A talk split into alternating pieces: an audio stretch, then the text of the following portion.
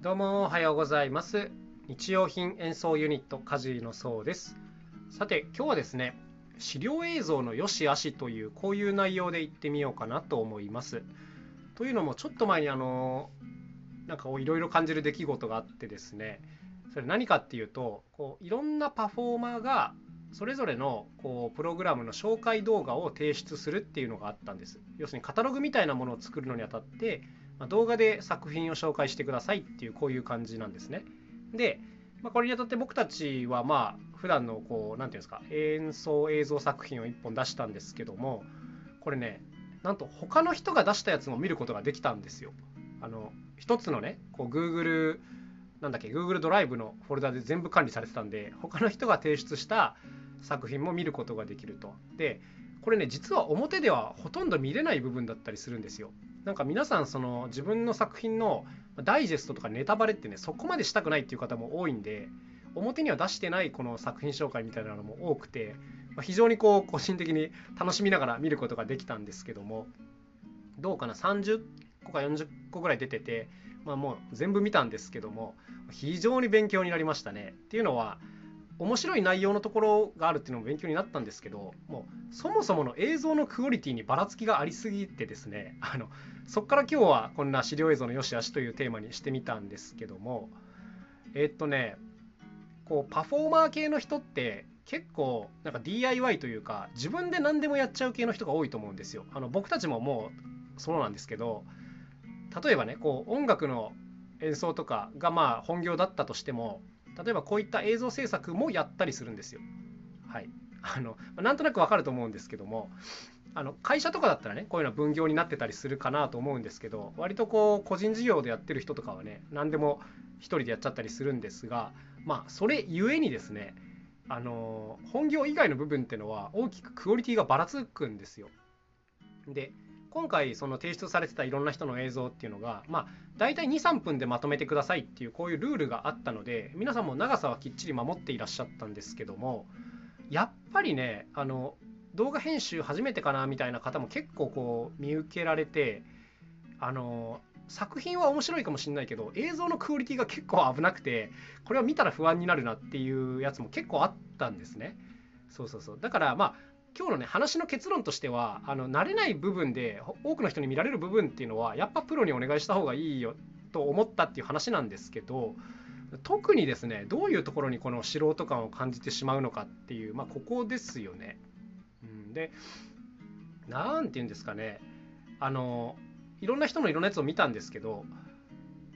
最初にねこう「こんにちは」みたいなこう挨拶から始まる映像が結構あってあの個人的にはねこれは結構素人感を感じるなと思いました。はい、っていうのはそのホームビデオみたいな雰囲気でで背景も別にそんなになんか狙って作ってるわけじゃないところでこう一発撮りしたっていうのがもうなんか分かっちゃうんですね見てる方に。はい、でなんとなくその家感とかがすごく出てしまうと。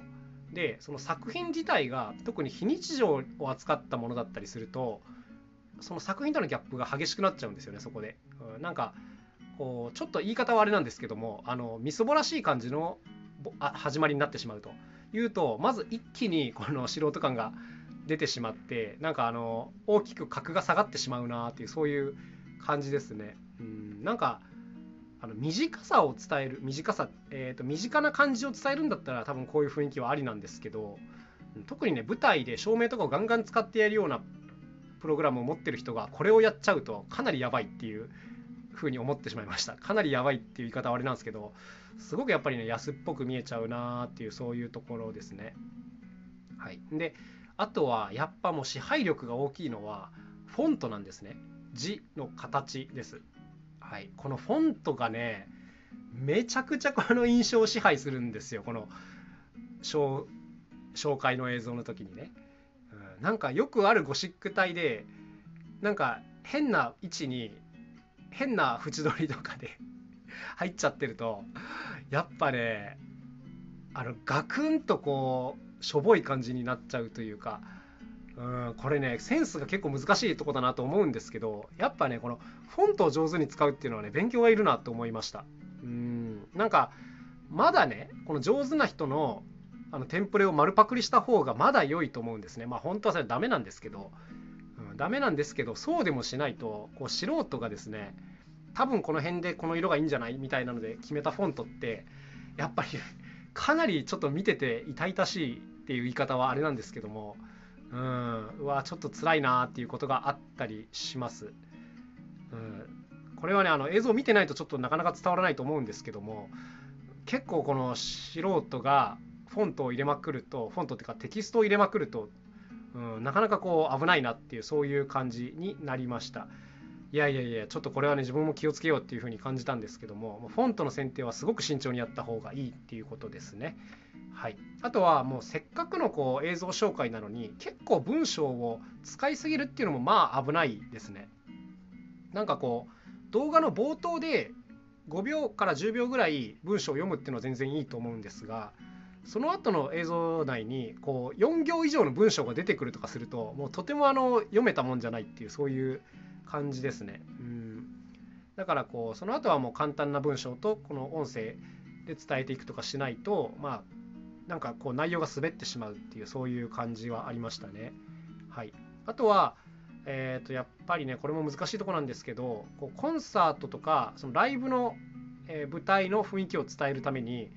普段記録してある記録映像を使うっていう方も結構いるんですね。例えばこう正面定点みたいな。で円形で全部入る、うん、端から端まで全部入るみたいな。これもねやっぱねやめた方がいいんだろうなと今回感じましたね。うん、なんか引きで見ててこう演者が何が起きたかを全部把握するためにはこれはいいんですけどやっぱねお客さんからするとね遠すぎて何か何だかよく分かんないっていうのもありますし下手にこれをズームアップしてこう荒れた画像が出てきたりするとうん辛いなみたいな。この笑いを取りに行く YouTuber みたいな狙いはいいかもしれないんですけどこうそうじゃない割とシビアな場面でこれをやっちゃうとただただこう安っぽさが出ちゃうなみたいな感じでやっぱりねこういうので使う素材っていうのはもうカメラマンに撮ってもらった映像が映像しかないと思いました今回は、うん、もう割とちゃんとズームアップでこうひどい手ぶれとかもなしのちゃんとピントが合ってる映像。はい、これま基本的なことなんですけどなんかやっぱテレビとかを見慣れてるせいでこういうクオリティの映像が来ないとなんかねやっぱすごくしょぼく感じてしまうっていうのがありましたね。うん。だ個人でスマホで誰でも撮れるんですけど、うん、そういうやつは結構ね本当ブレがひどかったりしてあの酔っちゃったりとかしてやっぱもうプロがやってるのか素人がやってるのかっていうのが一発で大きく分かってしまう部分だなと感じたので、まあ、映像素材も本当にあの慎重に選ばないといけないなっていうそういう感じでしたね。なんとなくこう動画を40個ぐらい見てあよくできてるなと思ったのって2つぐらいだったんですよ。はい、あとの38団体はうーんみたいなあのみんなねプロなんですよ。みんなだから内容は絶対いいはずなんですけどしかしこの映像では全く伝わらないなみたいなこういうのがもう38団体だったんですね。でこれね難しいとこなんですよ。あの素人だったらプロのパフォーマーでなければあのプロに頼んでると思うんですけどあのいかんせんみんなね自分で何とかしてきた人たちだからやっちゃってると思うんですけどやっぱねそれがちょっとなーっていう裏目に出てるなーっていうそういう感じでした。そうそう。だからねま自分たちもこれ本当人のことは言えないのですぐあの自分で何とかしようとしちゃうんですけどやっぱこう場所によってはちゃんとプロにお願いしないともう危ないなっていう、まあ、そういうね当たり前のお話なんですけどもまあ、それをすごく強く感じましたね。うん、でやっぱこれはもうプロがやってるなっていう映像はねもう格段に違うんですよね。で内容のクオリティよりもやっぱその3分間の動画で伝えられるクオリティが大きく変わるんでなんか若いお母さんとかお父さんとかがこの資料映像を見て決めるんだったらもう映像のクオリティで選ばれる作品が決まってしまうなっていうそういう感じでした。はい、だからまあ中途半端なものは出さない方がむしろいいのかなっていうまあそれぐらいに感じちゃいましたけどね。はい、ということで、まあ、今日は資料映像の良し悪しというこういう内容で言ってみました。いろいろ勉強になったんで僕もちょっと改めてね自分たちのこう活動を2分ぐらいにまとめた動画を作り直してみようかなと思っております。はいまあ上手な上手にできてるところはこう参考にさせてもらいつつ、まあ、やっていこうかなと。でやっぱりこう3分以上見るのはちょっと辛いっていう感じは僕の中にもあったんで、まあ、できるだけ短い時間でまとめられた方がいいですよね。ということで、まあ、今日のお話はこの辺で終わりにしたいと思います。まあ、上手にプロの力を借りてやっていきましょうというそういうお話でございました。それではまた明日お会いしましょう。さようなら。カジノそうでした。